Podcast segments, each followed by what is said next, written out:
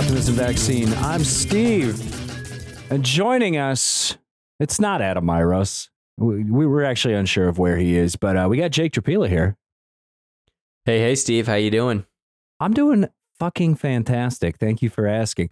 Uh, do you have any thoughts on where Adam Myros might be today? oh man, I mean, aside from it being another funeral, probably out in the pasture milking some cows. You know what Probably. I'm saying? Yeah. He's been, I, I mean, little little inside baseball here for the listeners, but um, Myros, I, I think he's actually protesting this week. That's why he's not on the episode. He's been demanding that we uh, specifically cover Japanese milking porn on on the podcast, and I, there's been a little bit of pushback, and and he's unhappy. So we're going to try and rectify the situation. Uh, joining us as well, it's uh, it's Jack Easton. Jack, do you have any thoughts on the ongoing Myros crisis? I mean, as I think all of our listeners know, I mean this this podcast has always been an uneasy battle of trying to combat Adam's worst impulses and keeping keeping the train on the tracks, so to speak. Mhm. And yeah, he's always the milk and this and the Japanese customs that, and I mean, it's it's like we'll just we'll just do it. We'll we'll have to cover it, you know. Yeah, it's it And the- seems important. The fact that he'd comment on it while at a relative's funeral, though, particularly interesting to me. I mean, he's just it's on his mind. He can't get it out of his mind. Yeah, yeah. I don't know like what's running through his head right now, but I also thought it was weird that uh, you know the only other message that we've gotten from him in the last week is him pointing out that uh, both the new Woody Allen and the new Roman Polanski movies have leaked online, and he seems just uh, adamant that we cover both. So I I don't know what's going on with the guy. He's he's It's got rough. some yeah some some I'm- I'm interesting be- things that he's zeroing in on here. I'm beginning to suspect that maybe the buy Adam Myers a gun campaign is misguided. I'm not sure we want to arm this man. No, no, he's uh, not a person who should be allowed to carry a firearm. If there's ever been, you know, a, a, a good case study for uh, abolishing the Second Amendment, it's probably just Adam Myros day to day. So, uh, but hey, we're not here to talk about Adam Myros's uh, personal failures because uh, not enough time in the day.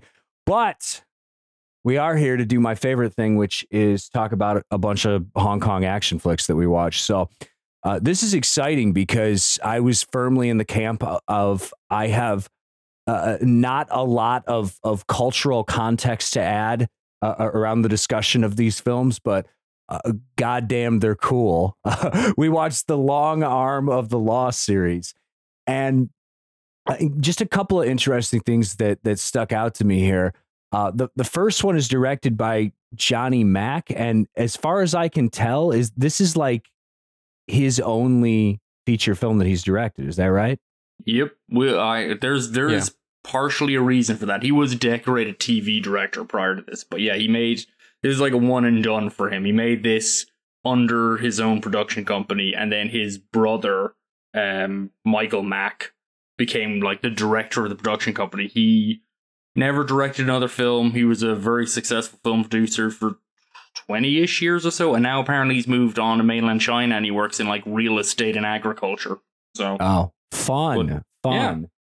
a very successful dude. Well, Just yeah, real quick. One of those if you, you get the people who say, "Oh, you know, he's got the the perfect filmography." Charles Laughton, yeah, one hit wonder. Well, now you can add Johnny Mak to that pile, and Mhm. uh, you got it. Got just one in, boom, nailed it. Got out of the game.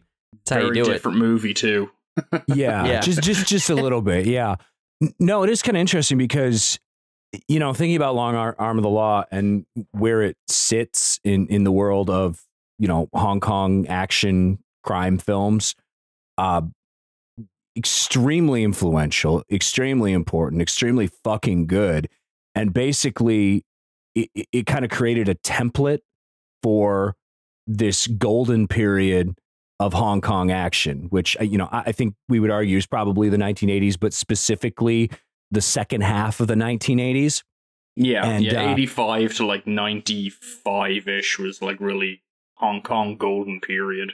Yeah, yeah, and it's it's just wild to me that yeah, Johnny Mak kind of creates this template and then just kind of fucks off and doesn't make any more movies. But it, it, it is it's it's like you're watching kind of some proto John Woo stuff going on here, and then on top of that, as the series continues, and we'll, we'll talk about this more, it's so funny to watch it kind of switch gears into proto John Woo to by the time you get to Long Arm of the Law 3 there's specific scenes where it's just like oh you you just you just want this to be a John Woo movie at this point uh, which is amazing.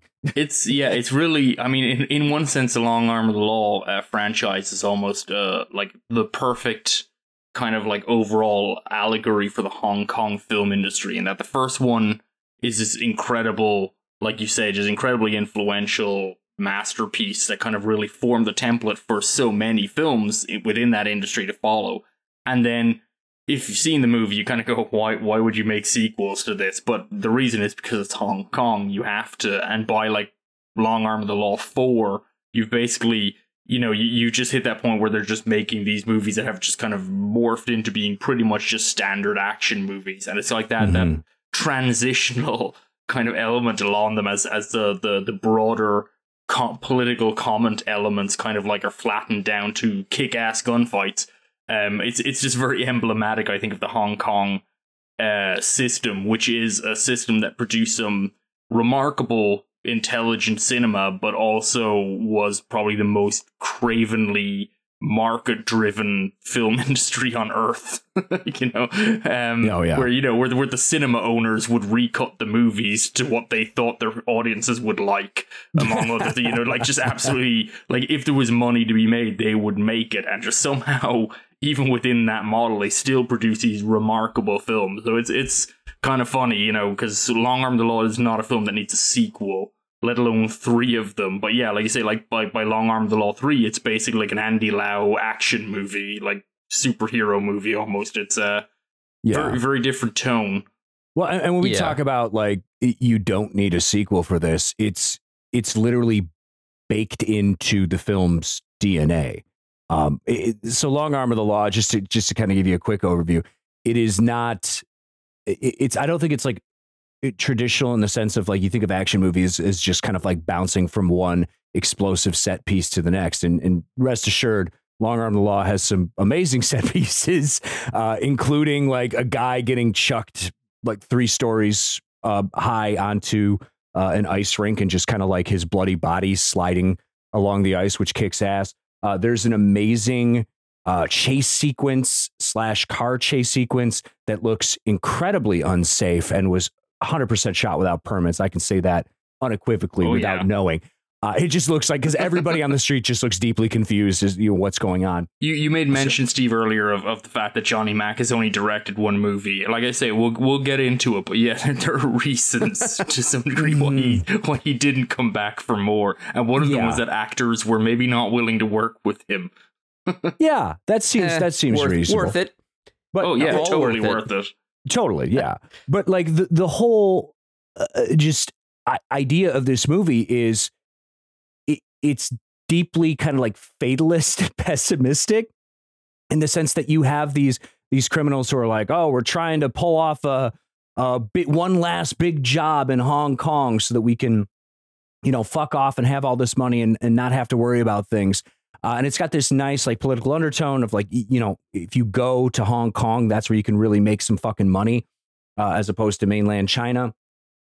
And but like the whole undertone of the whole thing is eh, you're fucked. Like all of these guys are oh, just yeah. like they're they're kind of fuck ups. They're not great at what they do, and in the end, they all end up just just getting killed because they're it, they get overwhelmed. They're in over their head. They can't fucking handle this. They're not you know the best criminals in the entire world and so the, the whole point of the movie is you're fucked and they're fucked so the idea that they all die at the end and they're like you know what we need we need another one of these actually we need four in total it's yeah, it's the, just kind of wild overarching thesis of these films I mean, politically speaking, we're looking at films that are kind of examining Hong Kong as an entity wedged between Great Britain, who owned Hong Kong as a colony, and mainland China, who obviously there's major cultural overlap between them. Hong Kong is a Chinese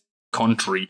Um, and yeah, so like that's that's a strain between all of them is these three parties, and Hong Kong effectively is powerless in between them. Uh, between China and, and Great Britain. But yeah, I mean, the overall thesis of all these films is basically yeah, none of the like uh, China corrupt, awful. Great Britain indifferent, corrupt, awful. Hong Kong police awful, corrupt. Uh, yeah, you're pretty much you're screwed. Um, it's and it's kind of interesting. I mean, this film would take something of a sympathetic view actually to the the Chinese, the mainland Chinese uh, gangsters who come over. You know, it's they, they do a couple of really interesting things in this film. Um, like they they actually filmed in mainland China for part of secretly, which is really interesting. Like you didn't do that. Um, and Johnny Mak had Bolex cameras uh, disassembled and had them smuggled piece by piece into mainland China and reassembled. And he shot, I think, like 16 mil footage. I think it was 16 mil.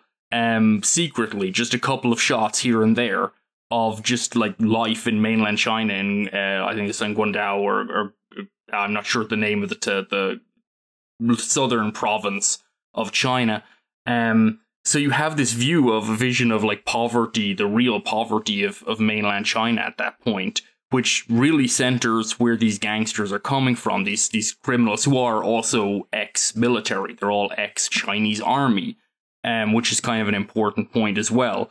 Um, because that kind of associates him with the Cultural Revolution. Um, I think in the opening credits where they list, you know, there's like it opens with this like f- criminal ID information about like the main criminal, and it's kind of like you know listing his career, you know, former you know army on the Red Army general, you know, or whatever sergeant who who worked, you know, and guarded the gate during the Cultural Revolution and so on, and then a list of all the crimes he's wanted for, and how he's one of the top wanted criminals in Hong Kong. And you know, it's kind of like this idea that there was these concerns. The Cultural Revolution, certainly from a Hong Kong perspective, was a massive failure in, in China, and you know, led to great misery and awfulness. Um, and so there were the concerns of China coming in. And what's interesting about like th- this film was so ahead of its time. I think whenever we talk about Hong Kong cinema, we're always talking about the specter of the handover, particularly the classic Hong Kong film mode. Mode was always about the 1997 handover of Hong Kong to Britain. Um, and really, you know, any discussion of Hong- of classic Hong Kong cinema during this period, pretty much from the, the 80s to the 90s, was all about that tension. It's just, it always comes up, it's writ into everything. Pretty much comedies, dramas, romances, uh, it's, it's in everything.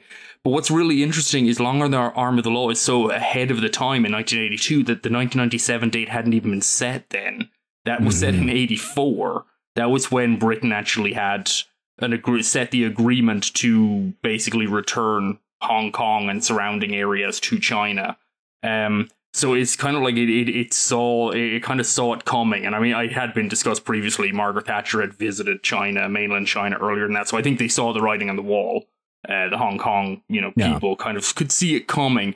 But yeah, it's like it got in before that, and it is a film all about the tension between Hong Kong, Britain, and China, waylaid mm-hmm. like that. So, but you know, he did this incredible like um rip from the headlines thing, which which was what Johnny Mak did in television as well. Apparently, maybe he was very successful in television, and a lot of that was he did like rip from the headline stories. And Long Arm of the Law is that as well because it was a genuine problem in Hong Kong. Was uh, mainland Chinese people basically coming sneaking into Hong Kong for like smash and grab crime and then getting sneaking back over because mm-hmm. it was just worth it. Like the you know it was just massively lucrative. China had an enormous amount of poverty. Hong Kong had plenty of wealth, particularly if you didn't have to pay for it. you just yeah, go in with yeah. a gun and a hammer.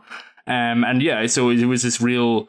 It really captured something, I think, which is part of the reason. Like this movie was also not only massively influential, but it was also actually like a huge commercial success as well which makes mm-hmm. it even mm-hmm. funnier that Johnny Mak never actually directed again. There are talks that maybe he ghost directed other films. He was heavily involved in other, like he wrote, and he obviously it's a Johnny Mak film production company, so like he was, his name was still on a lot of other movies, but he never, he never actually directed again. He left that to his brother. Um, but like it's just interesting because he really, yeah, he knocked it out of the park and was like, okay, you guys do it from here on in. I'll just stay behind the camera. I'll just, uh, you know, stay stay at the desk or whatever and just organized the money and worked very well for him. Mm-hmm. Yeah, it's it, one of the other interesting things I really loved about this, and I mean, it's kind of hilarious too. But um, not only was Johnny Mak kind of ahead of the curve, but I I love the way that he frames up like people from Hong Kong versus mainland Chinese people versus uh, Westerners, specifically how he frames Westerners. Uh, because in Long Arm of the Law, there's there's two types of of Westerners. There's uh, like hillbilly Americans who are just like in the jewelry store, like, oh, I said, I said, uh, how much is that uh, diamond ring there? And uh, you know, my friend was just here, and uh, he got a better price for it. And they just come off as like complete blowhard morons. And then all of the British soldiers and, and police officers that are on screen are all dumbass pussies, and it's it's fucking awesome. Like and and just cold blooded murderers who in turn Yeah, get murdered yeah. themselves. Yeah, just yeah, it's it's yeah, really great silver stuff. lining. Um, Jake, I I I want to I want to hear from you on this one too. Like, what? I, I I don't know. Like, were you familiar with this before this week? Like, how did you even come across this one? Because this is not like, thank God, fucking eighty eight films put out an amazing box set. Uh, because I, I just feel like this is so foundational, and um, you know, probably due to my own ignorance, I I had never gotten around to watching this one. Yeah, well, that's that's almost that's exactly where I heard of this franchise. Is thanks to 88 Films. It's uh, you know, we're we're fans of physical media here at the OV, and I think we all picked up this box set we're talking about. And I had never heard of the films before, but just when they were announced this set, people were going crazy for it. I did some research. I was like, oh, this looks this looks awesome. So yeah, of course, I did like the Diabolik pre-order, all that good stuff got the set in. I saw, oh, there's two other films. I wonder why those weren't included. And then when we were just shopping for a uh, a topic for this week, uh, it came down to me to think of something, and I thought, hey, you know what? We all own this. Why don't we talk about this these two films and then also watch the sequels? And yeah, it was you know made abundantly clear that uh, the fourth film, especially, is not very Chinese friendly, um, and it'll never see the light of day in high definition. But yeah, um, going into it, Long Arm of the Law, this feels like in many ways the granddaddy of Hong Kong action cinema as we know it. It's it's raw, it's gritty, it's spectacularly violent. The the climax is like one of the greatest things I've ever seen. And then Mhm. there's a very clear delineation between this and the sequels where as everyone notes on letterboxd or wherever that those were all made in a post better tomorrow world where everybody's got to hold two handguns they got to shoot through fish tanks jump through windows you know the actions got to be flashier it's got to be cooler but yeah as far as the original stands that one is just a, it's a real mean motherfucker of a movie and Mhm. i am i i could not be more happy to have seen it Yeah. it's it's interesting the the John Woo connection because at this point, like the early '80s, John Woo was in like purgatory in the Hong Kong film industry. He'd made a couple of great martial arts movies, particularly um, what is it, not Hand of Death? What's the other one? Last Hurrah for Chivalry, which is a great martial arts movie in the the late '70s. But it was like a swordsman movie, and swordsman movies were like not that popular anymore. They kind of were felt to be a little old fashioned. And so he kind of got in John Woo kind of got stuck doing rom coms, which is extremely funny to watch what this man would do. And it's like, yeah, you should be directing rom coms. That makes sense. Um, and that was kind of what he was doing in the early 80s. Um, and then obviously this pushed through. He, he decided, like, what if I made a swordsman movie, but with dudes holding two guns and shooting through fish tanks? And hey, presto, it turns out everyone fucking loved it and it was ingenious and uh, set his career right. But, you know, it's, it's interesting that, yeah, he was he there's so much of what John John Woo would focus on in Long Arm of the Law, the first one, in terms particularly of the the brotherhood of these Chinese uh, gangsters nominally. And again, it's interesting because they are gangsters, they're criminals, they're coming over, but like I say, they're also all ex-military. They're also bonded by that. There, there's this kind of like idea that they are just that China cannot provide anything better for them at this point. That it's it makes more sense for them to just you know do crime across the border and come back again. Um, but yeah, it's it's kind of interesting that th- there is this uh, lineage from Long Arm of the Law. Really is kind of a heroic bloodshed movie, except the heroism's not really formulated in it. It's it's really a very dour film. Um, because it's it's very much kind of looking at everything as being uh kind of a zero sum game of failure. Like nothing is going to work because everything is kind of corrupted.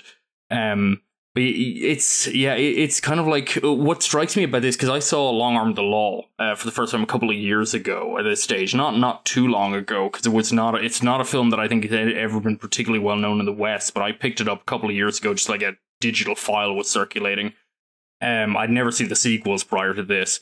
Um, and it was like when I first saw Long Arm the Law, it was it's like it's like the Rosetta Stone for classic Hong Kong cinema, like for that that eighties nineties golden era. It was like it was just like watching it being invented in front of my eyes. It was like it was actually kind of like seeing Come Drink with Me, the King Hu film from the seventies to the wuxia genre, you know, and then Dragon Gate Inn. It's just like kind of like watching it and be like, holy shit, this is where every like this is what it all comes back to. It's remarkable.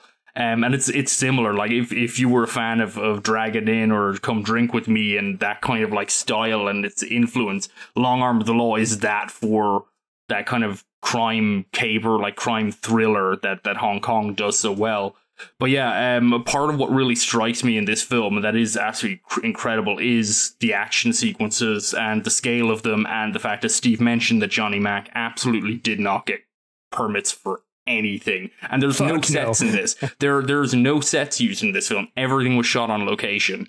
So we have a botched jewel robbery near the start of the film, and it is, I think, one of the most electrifying sequences I've ever seen in film. Uh, like it's it's certainly you know like the French Connection, the car chase is very much got that energy, and he shot that in just fucking crowded street in mm. like Sim Chim Cha Choi, you know, just like this really big kind of uh, market, you know, commercial zone in Hong Kong. The streets are filled with people, and um, there's an interview with Michael Mak on the um, the 88 Films Blue where he talks about how they shot it, which was essentially first uh, didn't tell anyone. And second, they just had the cameramen in various places disguised, like hidden around the street. And what mm-hmm. they would do, basically, they had people up on buildings, kind of giving the general direction, like spotting the flow of of the actors.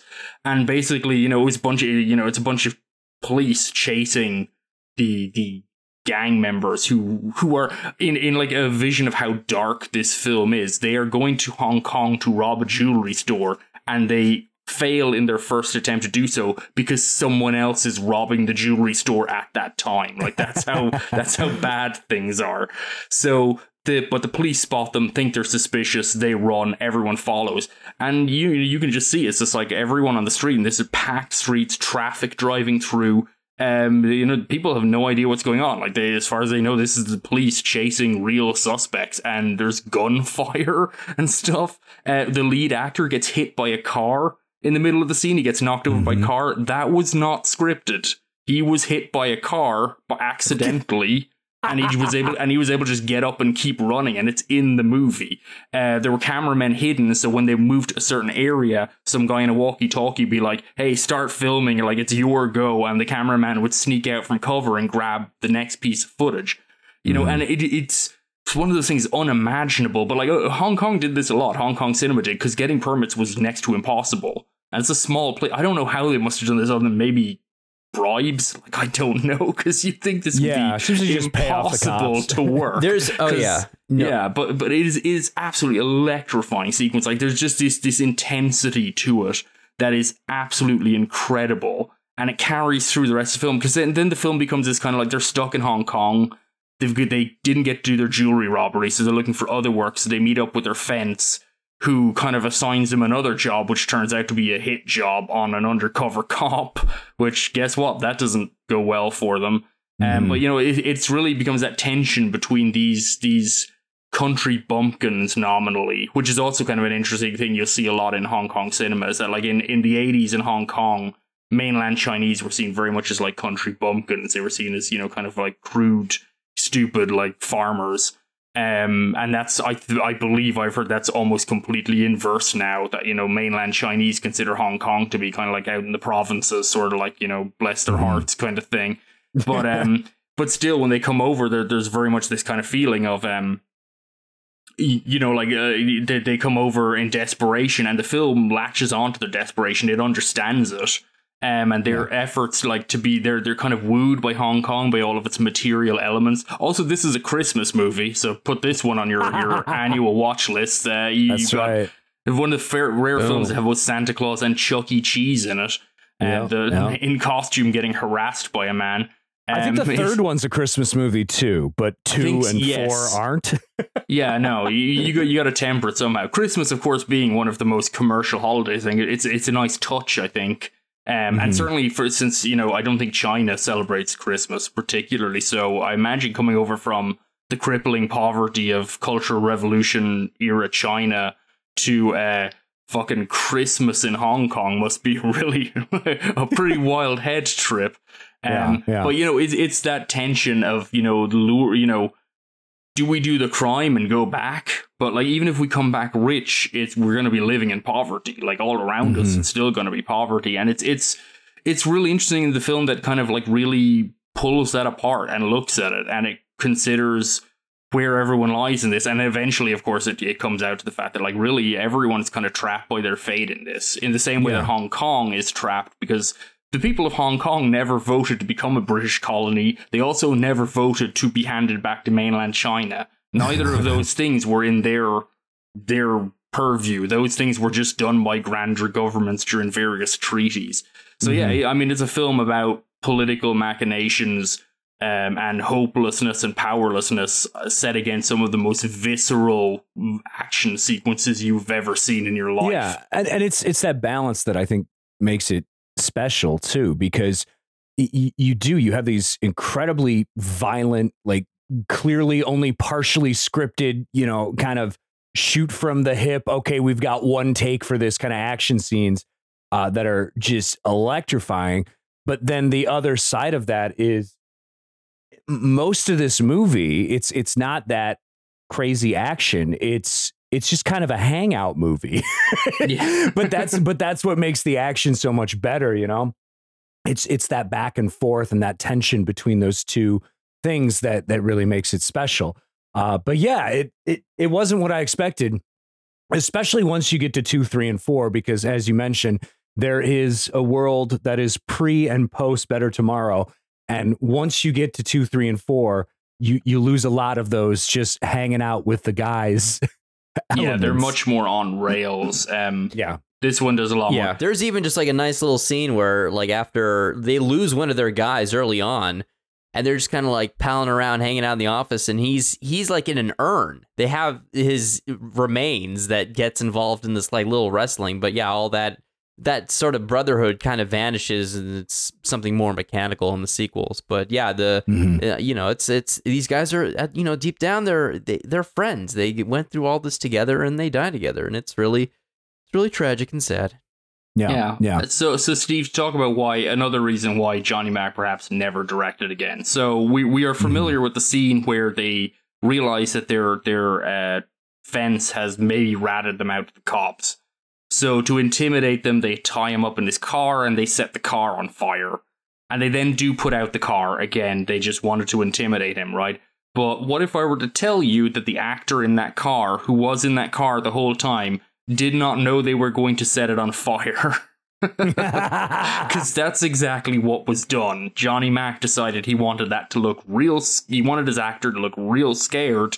So he told him they were just going to tie him up in the car. He did not Mm. tell him anything about they are going to set the car on fire. And reportedly, they nearly killed him because, interesting fact, if you uh, set a car on fire, um, and there's someone in the car, fire burns up all the oxygen in the surrounding areas. The guy Mm. nearly suffocated in the car, even Oh. you know without being burnt. You know, it was like so. So that was the thing. Apparently, uh, there was some talk after this. I don't think it's ever something that's been exactly confirmed, but there is some discussion of did Johnny Mak never direct again because no actor wanted to work with him. Because he tried to murder people. Yeah. But yeah, on, on the flip side, that actor, I believe, did get a Best Supporting Actor uh, gong in the Taiwanese, I think, Golden Horse Awards that year. Mhm. So, um, yeah. so you know, particularly, you know, apart, man. that's that's exactly it. You know, like sometimes you've just got to nearly die. Um, sorry, Hong Kong Film Awards, not not the Golden Horse, but yeah, um, yeah, you know, somebody you just gotta nearly die in a car for a film, but you get an award at the end, and that's pretty sweet. Yeah, well, it's a good trade off. Uh, yeah, I guess like transitioning to the sequels. Um, and it's funny too because I watch all three of the sequels kind of back to back to back, and they've all sort of like uh, blended into one movie for me.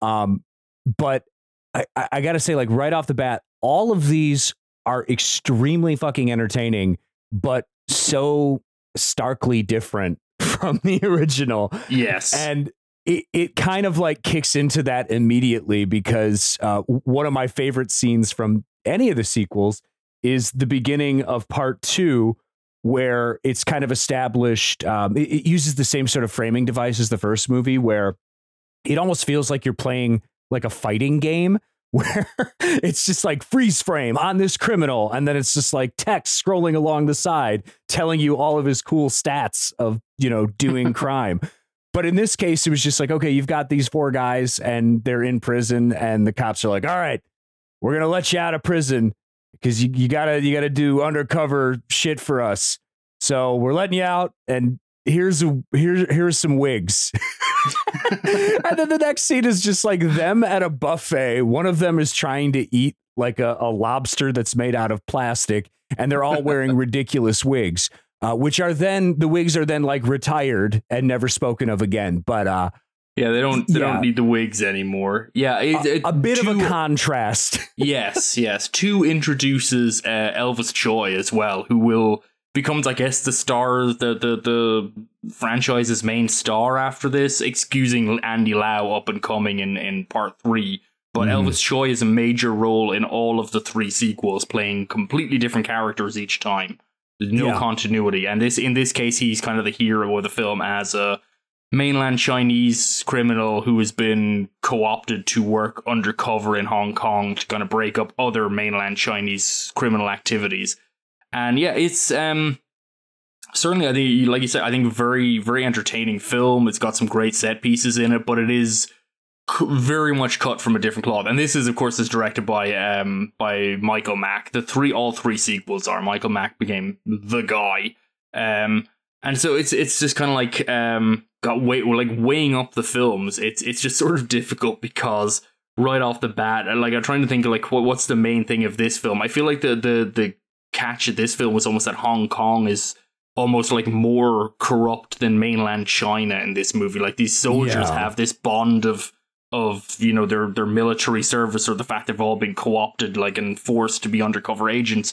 They have this um kind of bond which extends to the one Hong Kong undercover cop who's supervising them and it's almost um there's there's definitely kind of an element here to it as well to you know Infernal Affairs and also The Departed ultimately Mhm. like I'm thinking that the final shot actually of the first uh, Long Arm the Law is really interesting because firstly our guys get um get ratted out literally by a rat literally they're all hiding out and a literal rat is making noise and the police who may or may not know the guys they're looking for are there. It's actually not particularly even known, but they just strafe the place with bullets and just murder everyone, including the rat. There's a shot of the dead rat having been like riddled with bullet holes and and dripping blood, and it just struck me that Martin Scorsese has seen this movie, like fucking sure. I mean, he's seen every movie anyway, but you know, he remade The Infernal Affairs, which is kind of a peon to undercover agents and you know the the mixed up moral codes of that and the departed was his kind of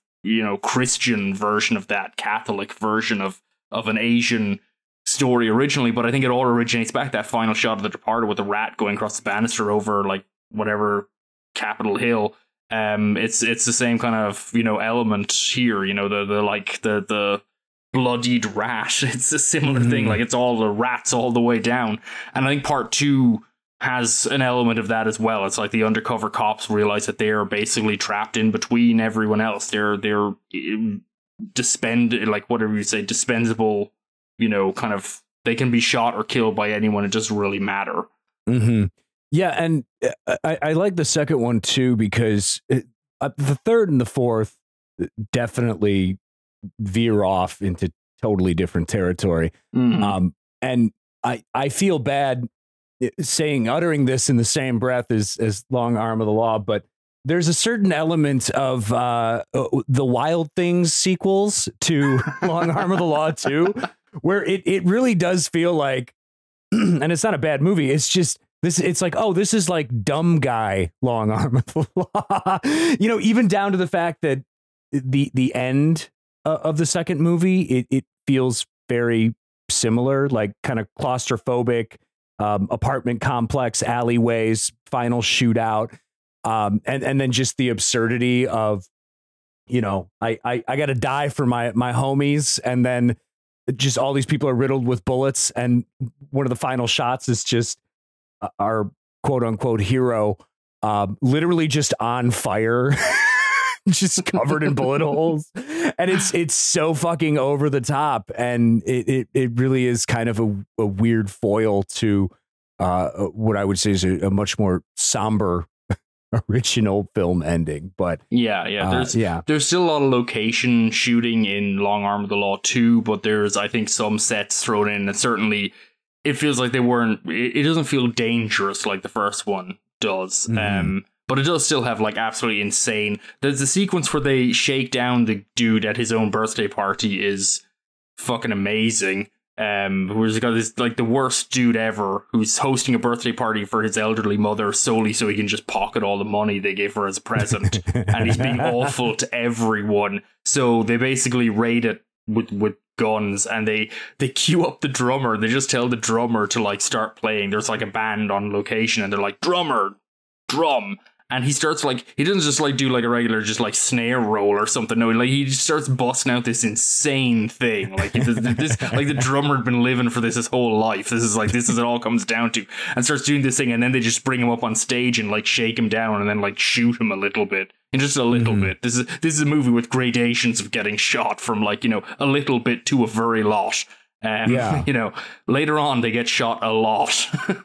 Well, and, and this one also, I, and I don't know if this was like a conscious decision of you know let's let's make it meaner and and scuzzier, but like about halfway through, uh, it's got like a pretty intense torture sequence. oh Jesus, Oh yeah. yeah, Yeah, that, It- that's it's- very very just grotesque and seems to come out of nowhere. Like I mean, Mhm. the film is violent, but then a guy is chewed up by a rat and then he gets beheaded while hanging upside down with a fucking axe.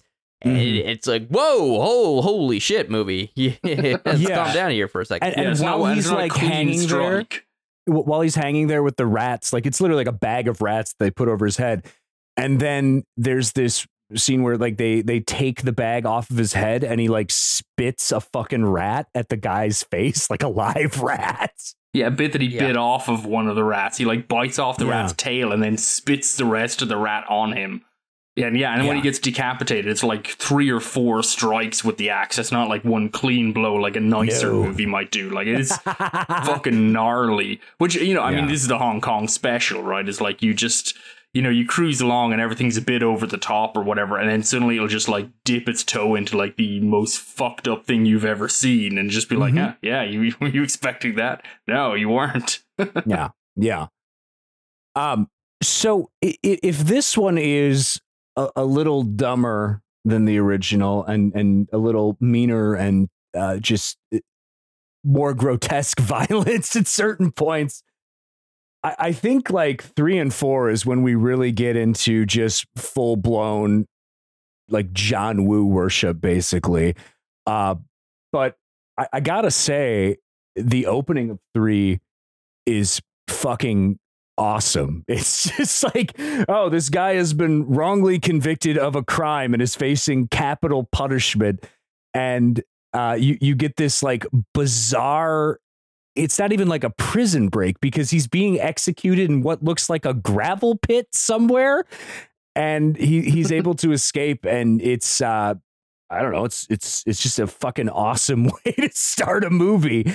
Uh, a- and, then of course it it kind of devolves from there into uh, again uh, very stupid but very entertaining. I guess. Yeah, it's uh, three is Yeah. interesting because because if part one, but the thing about like part one, it's some it may not be as notable to Western audiences is that there was really only there were no known actors in it. There was one or two relatively established actors, but they weren't stars. And then pretty much everyone else in the movie is pretty much was it's like it's either debut role, and in a lot of cases it's their only role or their only one of two roles. Like they were not professional established actors at the time. And Johnny Mak did that because he wanted the film to have that kind of like quasi realistic element. You know, it wouldn't work with stars. You know, it, would be a very different movie. Long Arm the Law 3 demonstrates that by having fucking Andy Lau in the lead role as, you know, and at this point he was already well established as a leading man. Um, and yeah, within like three minutes of the start of the movie, he's sentenced to death by because he's been implicated in smuggling uh, by his friends, by his goofy friends. It's almost like comedic the way that they just kind Mhm. of barrel in. It's like, oh, oh, give us hide us, and then nasty Elvis Tsui playing the chief villain this time around um, shows up and and he's sentenced to death, and they bring him out to the firing squad. And I, I have no idea if the firing squad scene is is like realistic at all. But like it appears that a Chinese firing squad is like they just run a train on you with guns. Like everyone just comes up and shoots you once, which is I don't know if that's how they do that. That seems like a fucking pretty mean spirited way to do a firing squad, which is not a particularly kind uh, institution to begin with. But it, I, I don't think it is because they still have everyone standing in a row with rifles behind them, and then they still just shoot a bunch of dudes like a couple of times with pistols. But anyhow, Mhm. Andy Lau escapes and he has to go to, he smuggles himself out to Hong Kong. And he's basically, it's a love story. This one has like a, a woman he meets along the way that he falls in love with. And it basically, it's, it's heroic clean cut Andy Lau fights against the bad guys to rescue the woman of his dreams and have a happy life. Um, and it's yeah, at this point we are in completely different waters to the first film. At this point, we're really in a, a very slick Hong Kong film mo- mode. You know, Mhm. Yep. And it's got the uh, you know, the the classic, okay, we got everybody's got two pistols, we're flying through glass, slow motion, etc., etc., et cetera, et cetera, which is fine, but you know, it's it, it feels like when we were watching a few weeks ago when we were watching those those uh fake hard boiled sequels where you're like I th- it's it's so detached from the original long arm of the law by the time you get to part 3 you're like I this is the most in name only shit I have ever seen in my entire fucking life. I was actually going to bring up the Last Blood in relation to part four of this. Yeah, I think there's definite parallels to be drawn. hmm I do want to talk about part four because, as we mentioned, uh, you know, there's there's a really nice 88 films uh, box set of the first two movies. They both they look great. There's a shitload of special features, like totally awesome. Um, if you have any interest at all in Hong Kong action films, like just just get it. You don't you don't need to know shit about shit. I mean, just you get it. have the first film is pivotal, fundamental. You Mhm. have to watch it Yeah. if you want. You know, yeah. Now, I I could see a world where we get a high definition release of of the third film. Like that seems within the realm of reason. However, uh, you know, because you, you watch that and you go, "Huh, I'm I'm surprised this wasn't included." The moment that the fourth film starts, it is abundantly clear that it will never ever ever see the light of day in in a home video release of any sort. Um, it, it's just like if you were to make a checklist of, of things that like the mainland Chinese government does not want people watching, uh, it- it's like a greatest hits, right? Yeah, it's basically like opening it, just shouting out Tiananmen Square, and that's like, okay, yeah, that's this is never happening. This, you know, we've got a DVD copy circulating online, and you know, it doesn't look terrible, and I'd say that's that is probably the best we're ever gonna do. Um, Yeah. yeah, it's uh, very very much. Uh, yeah, that it's not happening. I was wondering when it came out at first. I was like, you know, man, it was a shame that if, if 88 films couldn't get all of them. And there there is a HD version of Part Three in Asia, which that one has, which is kind of interesting because you know all all three of them are not exactly, or all four of them, but like the first three are not exactly like happy about China, but I guess they're mutually cynical, so it kind of works. But Part Four's acknowledgement of uh, the Tiananmen Square massacre, coupled with just generally, I mean, Part Four, the the mainland Chinese villains are the most villainous villains to ever do villainy. Like it's fucking Mhm. Penelope Pit stop shit. Like they're just monsters. Um, and yeah, Part Four is wild because it's really just um and I, I I think part four is the only one that I would say is kind of maybe a bad movie, you know, like maybe doesn't quite work as well as the others. The others, they're all very entertaining. Even part four is still honestly pretty entertaining. I wouldn't go too hard on it, but it is a film that basically tries to mesh, you know, kind of govern like real governmental diplomatic intrigue. Uh, it tries to mesh that with like five of the biggest gunfights you've ever seen and it's just Yeah. it's like and and it is like we you know you mentioned the last blood and we were talking about those hard boiled unofficial sequels this movie is like long arm of the law 4 is like the Last Blood in that it's basically like mainland China invades Hong Kong, but it doesn't really invade it, and we're supposed to take all the political machinations seriously while an army of mainland Chinese spies like basically get all their guns together and like fucking launch military assaults on a place to kill uh, uh you know an an escaped kind of what what would you say um defecting agent and it's just mm. like it's lunacy and I mean, we say all of these films share a certain a certain thematic element in that they're all about you know Hong Kong and that balance of power between various foreign powers. Uh, part four doesn't really it's it's about that too, but it's it's uh it doesn't really add any new element to it in the way that two and three kind of have their own respective spins of like two is kind of like goes behind the you know kind of they go and undercover they're police agents now or opera opera you know they they kind of work for the police which kind of gives mm. almost more cynicism to that element of it. And then in part three, it's very much like a, you know, it's it's very it's a very streamlined action movie. But Andy Lau is a very personable fellow. That's one of the reasons he's such a huge star. Uh, part four is very much just like crazy villainy. Elvis Tsui returns as the hero again. um, and it, it's just like batshit insane movie. But then every so often they slow it down. It's like the British agents and and the Chinese are going to discuss politics now, and it's kind of like this is absolutely incredulous. Like none of none of this makes any sense. And eventually they're just like, we're just gonna pretend none of this happened for the good of both of our nations. It's like, yeah, that's what would happen if, like I say, if like a hundred armed mainland Chinese soldiers fucking machine gunned the main business district or whatever. It's like I think other countries yeah. would notice this. oh, absolutely.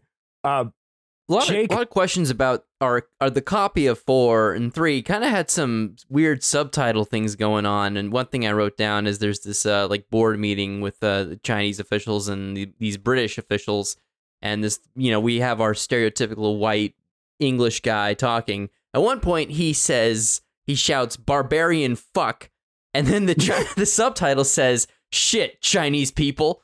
Yes. Didn't we cover that what he said already? But all right, yeah, translate that, I guess. We we are um, very much at the yeah at the the behest of of Chinese of Hong Kong subtitlers who very yeah. interesting how you know i mean in one way we're so lucky that everything by law had to have english subtitles provided but who boy did they kind of work with their own version of english for a lot of them yeah i think yeah. Uh, friend of the show dylan uh, he would probably have a fucking heart attack if he saw the versions of three and four that oh, we God. saw. three yeah. three was okay. Four is very much like, um, all right then. Uh, we, will yeah. get we get the message four, generally. Four four is definitely a mess, but the the climax of that one still has a few banger moments in it. Like there's a mm-hmm. part where our our villain, who's just like mean general guy, he grabs one of the heroes and then starts shooting through his back, and then these amazing squibs blow out of his chest. And I'm like, oh, okay, yeah, that's really cool. But yeah, like Jack said, in the end, it, they all, they all just get swarmed by a hundred Chinese soldiers with guns and just get mowed down, and that's like you can't. There's no escaping it. It's ultimately mm-hmm. it's it's uh, it's a fool's game to to try to do so, and yeah, it's all it's all for naught. Mm-hmm. We we should add for Long Arm the Law Four. Not only does it open with Tiananmen Square uh, footage aftermath of that, um, it's also the story is literally about um, smuggling democracy protesters out of China to Hong Kong. So yeah, yeah again, you're you're never gonna see this. this no, no, this ain't coming like, anywhere. If you got like a, a a fucking like government thumbs up for an edited version of this movie, it would literally be all of the story and dialogue cut out of it, and it's just just the shooting. That's it. That's all you get. It's just yeah. Yeah, it's like you get three of the five action sequences, and it is twenty minutes long, and that's the whole film. That's that's all you get. Um, yeah, but yeah. So uh, highly recommend has... pirating this. Uh, yeah, d- d- I don't yeah, think we hurt or... anyone's feelings to pop this one up online for download no, because uh, no. I don't think anyone's going to be vying for the rights for this. No, absolutely not. Yeah. Um. So, uh, Jake, I'm I'm curious because for me, it's like I don't know, like like two, three, and four were all kind of on the same level for me, whereas like the first one was just just incredible. Do you have out of out of all the the sequels, do you have a favorite? I like uh, uh you know, obviously yes, the first one unimpeachable. Can't can't be beat. The but of the next three, I think I like the third one the most of those. It's uh it's largely just a set piece generator. Like you go from that opening escape from the execution, that immediately goes into uh there's he finds his love interest, but she's working as a prostitute. He goes to her brothel. Then there's this giant hallway fight, which one guy pulls out like a wireless boat motor and tries to propel him to death in this that goes into this cool jewel store heist and then that which then there's a boatyard chase where our hero is jumping from boat to boat to try to get into a boat that has the woman and then there's this cool nightclub A- anyways a lot of great action some good melodrama i like it i think i found the third one to be more entertaining than the second one at least in gar- regards to its wooisms Mhm. but um, yeah, I say definitely watch the first three, and uh, I'm sure Jack is going to make the fourth one available on Twitter or something. We'll yeah. we'll retweet Yeah, that we'll- for you we'll all. pop that Wa- out. wa- yeah. Watch them all, but I I can't I cannot undersell this uh, the 88 films box set. If you are thinking about getting it, please pull the trigger and do so. It's worth it just for the first film alone. It it is quite an outstanding accomplishment. I'm gonna say if you're And, uh, not yeah. thinking about getting it, just fucking get it anyways. Like Get it? Yeah. Just buy it for your next Secret Santa or whomever. It's Yeah. it's it's loaded with so much cool stuff in it, and I I can't recommend it enough. Mhm. And that's what I'm putting over this week. I like that. No, I'm I just like that. But, uh, Seamless. Seamless. Yeah. Jack, do you do you have a favorite from the sequels? I feel like I'm the only person who's who's really going to bat for four, which I I will readily admit is the weakest, but I still love it because just the audacity of it as like a dumb cheap action film that is also like I think I think all of them have to be like uh, in terms of favorite sequel. You have to examine them separate of the shadow of the first film, and I think I Mhm. like I I agree with Jake. I think three is just a very slick Andy Lau vehicle, and it kind of works very well in that mode. And there's a lot of great action. It's kind of it's it's certainly the easiest sell to a casual Hong Kong film fan.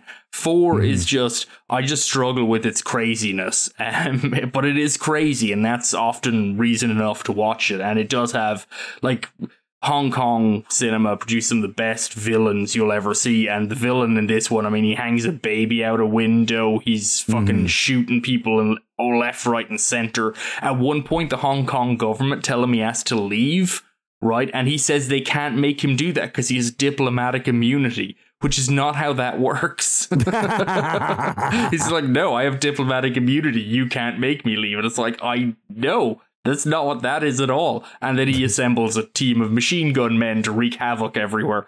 Uh, yeah. it's it's a very entertaining film. I'm not gonna I'm Mhm. not gonna hate on it much. I was just like, am I meant to take this scene of discussion of like the the foibles of powerlessness between China and Hong Kong very seriously after the aforementioned hanging a baby out a window and a man claiming diplomatically the people who gave him immunity he's immune from them that's donald trump 101 right there um, Yeah. maybe, maybe he's a fan of this movie you never know, man. Uh, I I don't know. I I I think Trump would probably like three the best, just because I know what was it? I think he like was it Bloodsport is is one of his he is favorite a fan movies. of well you know he likes he likes Yeah, that's bloodsport but maybe that might bring him back was it bloodsport or kickboxer that actually shot in the kowloon walled city which is where Oh, the finale of the first film takes place which is a yeah, really interesting location. I didn't realize until recently Kowloon Walled City is actually was essentially uh,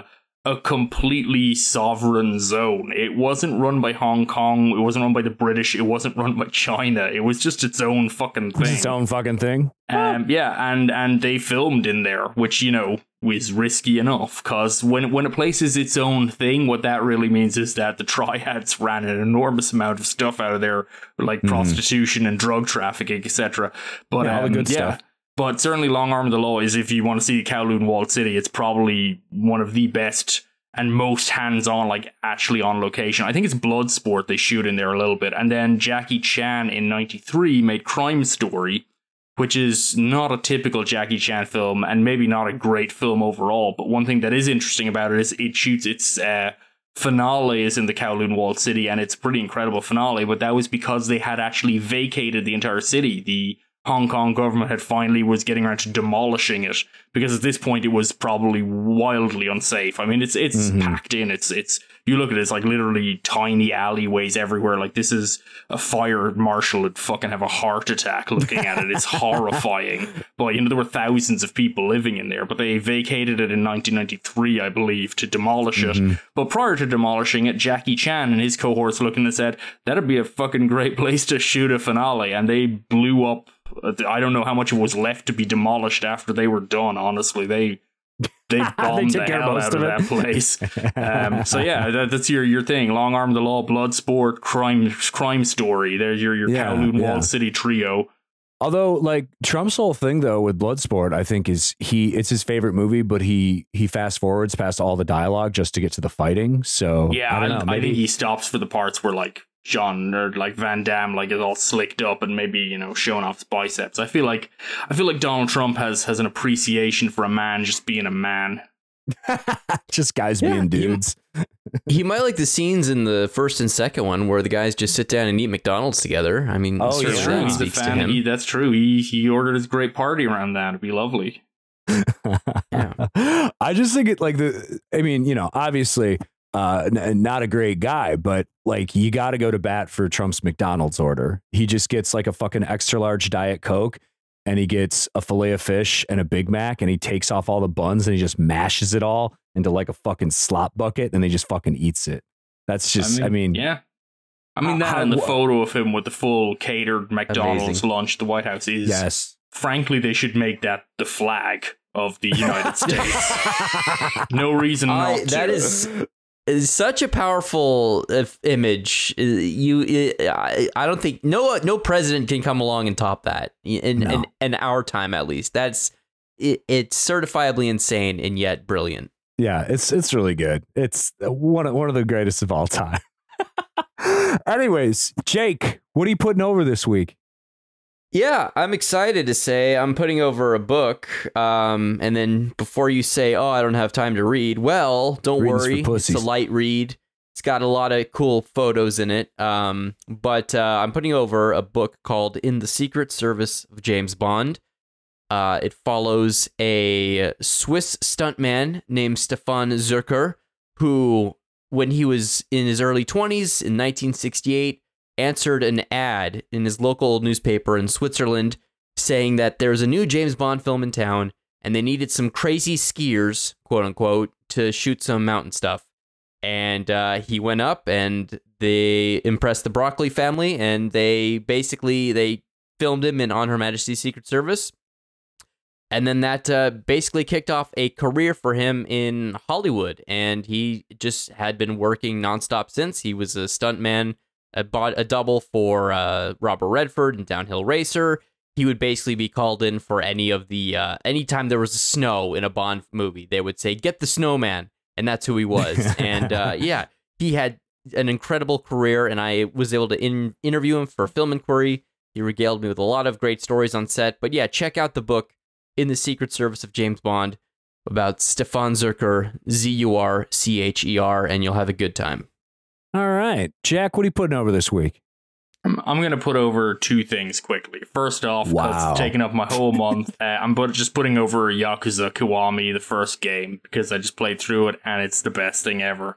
Uh, you can tell it's a really great game because it's like like easily 50% combat and that combat's the worst I've ever played. It's terrible, but I still love this game because everything else is so great in it. Cuz basically eh, like all the games it's it's it's, you know, it's a Yakuza intrigue, but mostly it's me just beating up children at arcade games and then teaching them life lessons based on it. I love that so much. So if you don't play the Yakuza games, you should play all of them. They're amazing. I love them.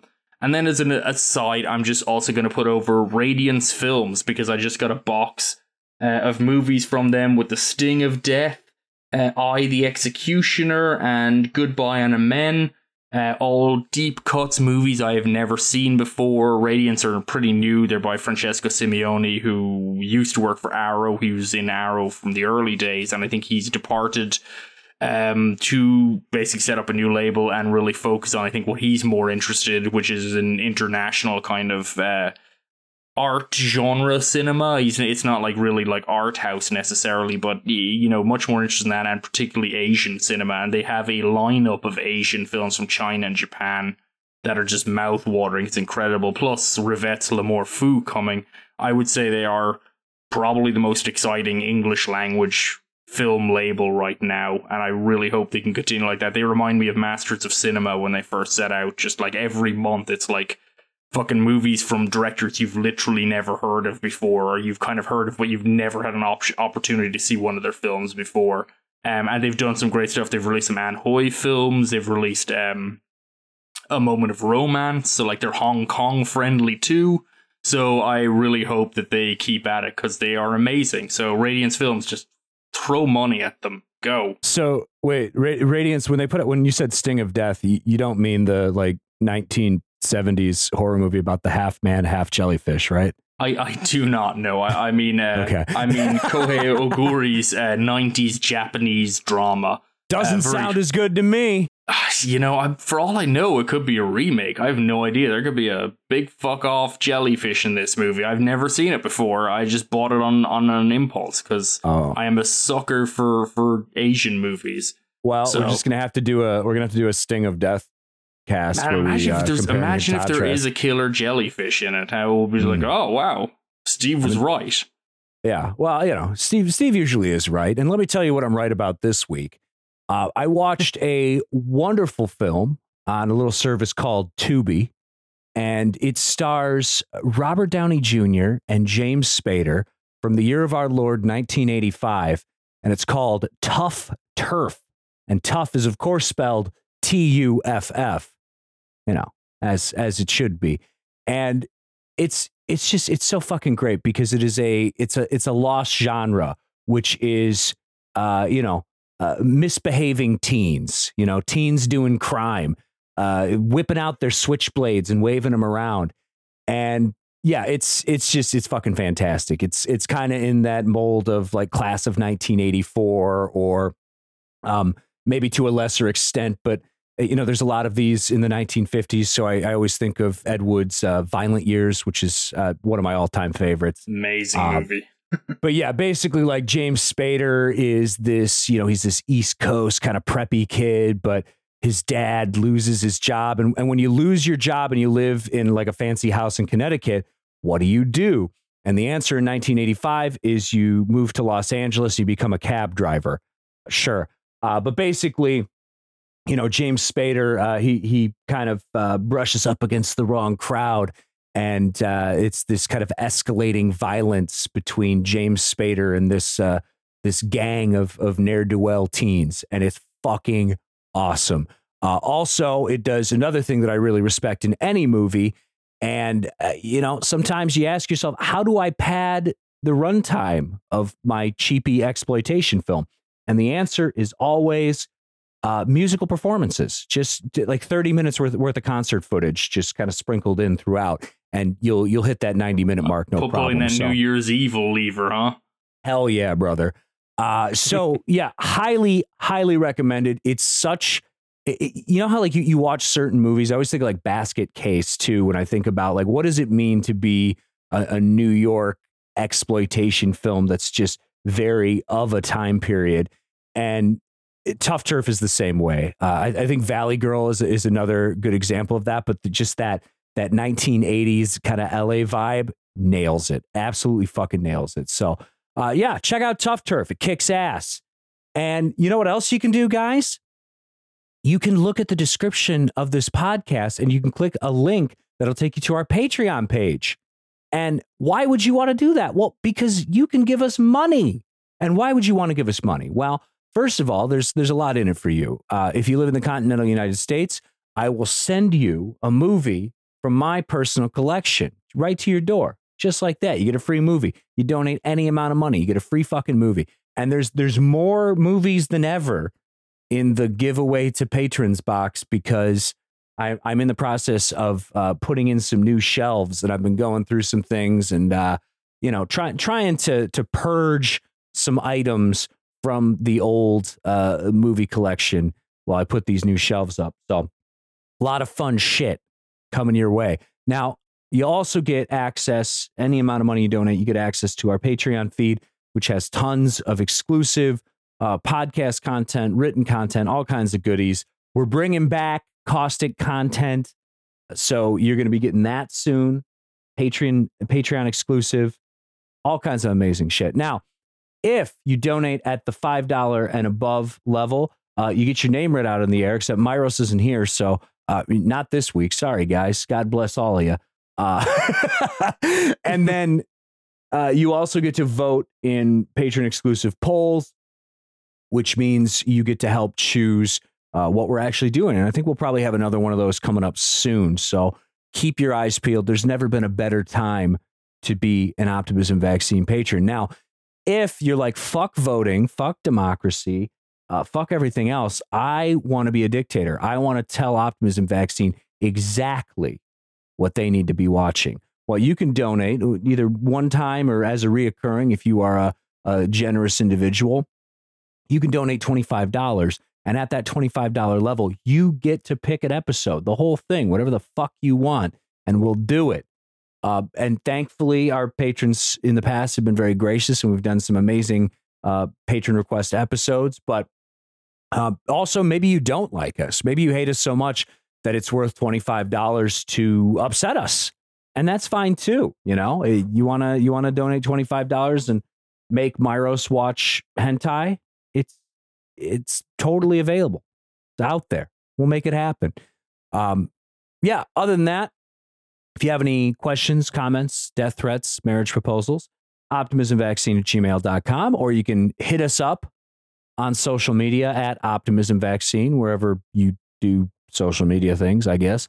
Uh, and then uh, I guess keep an eye on Jack's Twitter because I'm sure he's going to upload Long Arm of the Law Part 4 because your ass is never going to see it if you try and wait for a legal copy to come out. Hopefully, if I ever go on vacation to China, they'll let me in. Yeah, maybe. We'll see. We'll see. We don't uh, know but... what happened to Tiananmen. Could have been anything. well, with that, Jake, the last word is yours. Barbarian fuck.